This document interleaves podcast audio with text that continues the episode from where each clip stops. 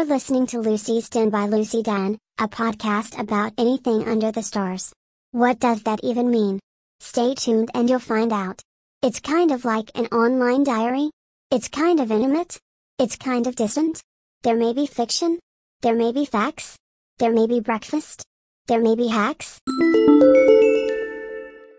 I hope that made sense. Sorry. But, would you be open to hearing about this from another angle?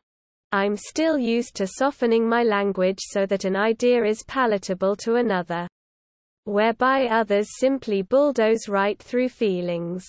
Existence and harm to say exactly what they mean. I think about which spaces where I have to edit myself in order to be heard. Or even acknowledged for existence.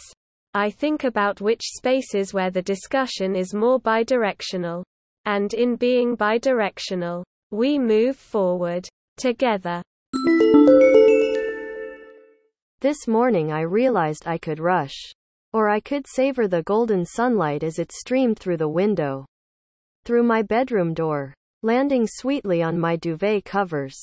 Scattered in rainbows across my wall. Somehow. Despite taking this moment, I am ahead of schedule today. Is this what magic is? You can now add Lucy's newest poetry collection to your library.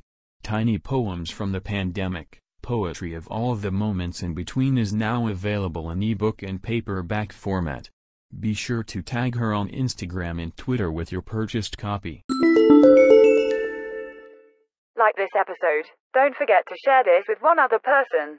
Follow us on Twitter, Instagram, and Medium at RAMYEONJPG. Most of all, thank you for existing and hope you have an egg, excellent day.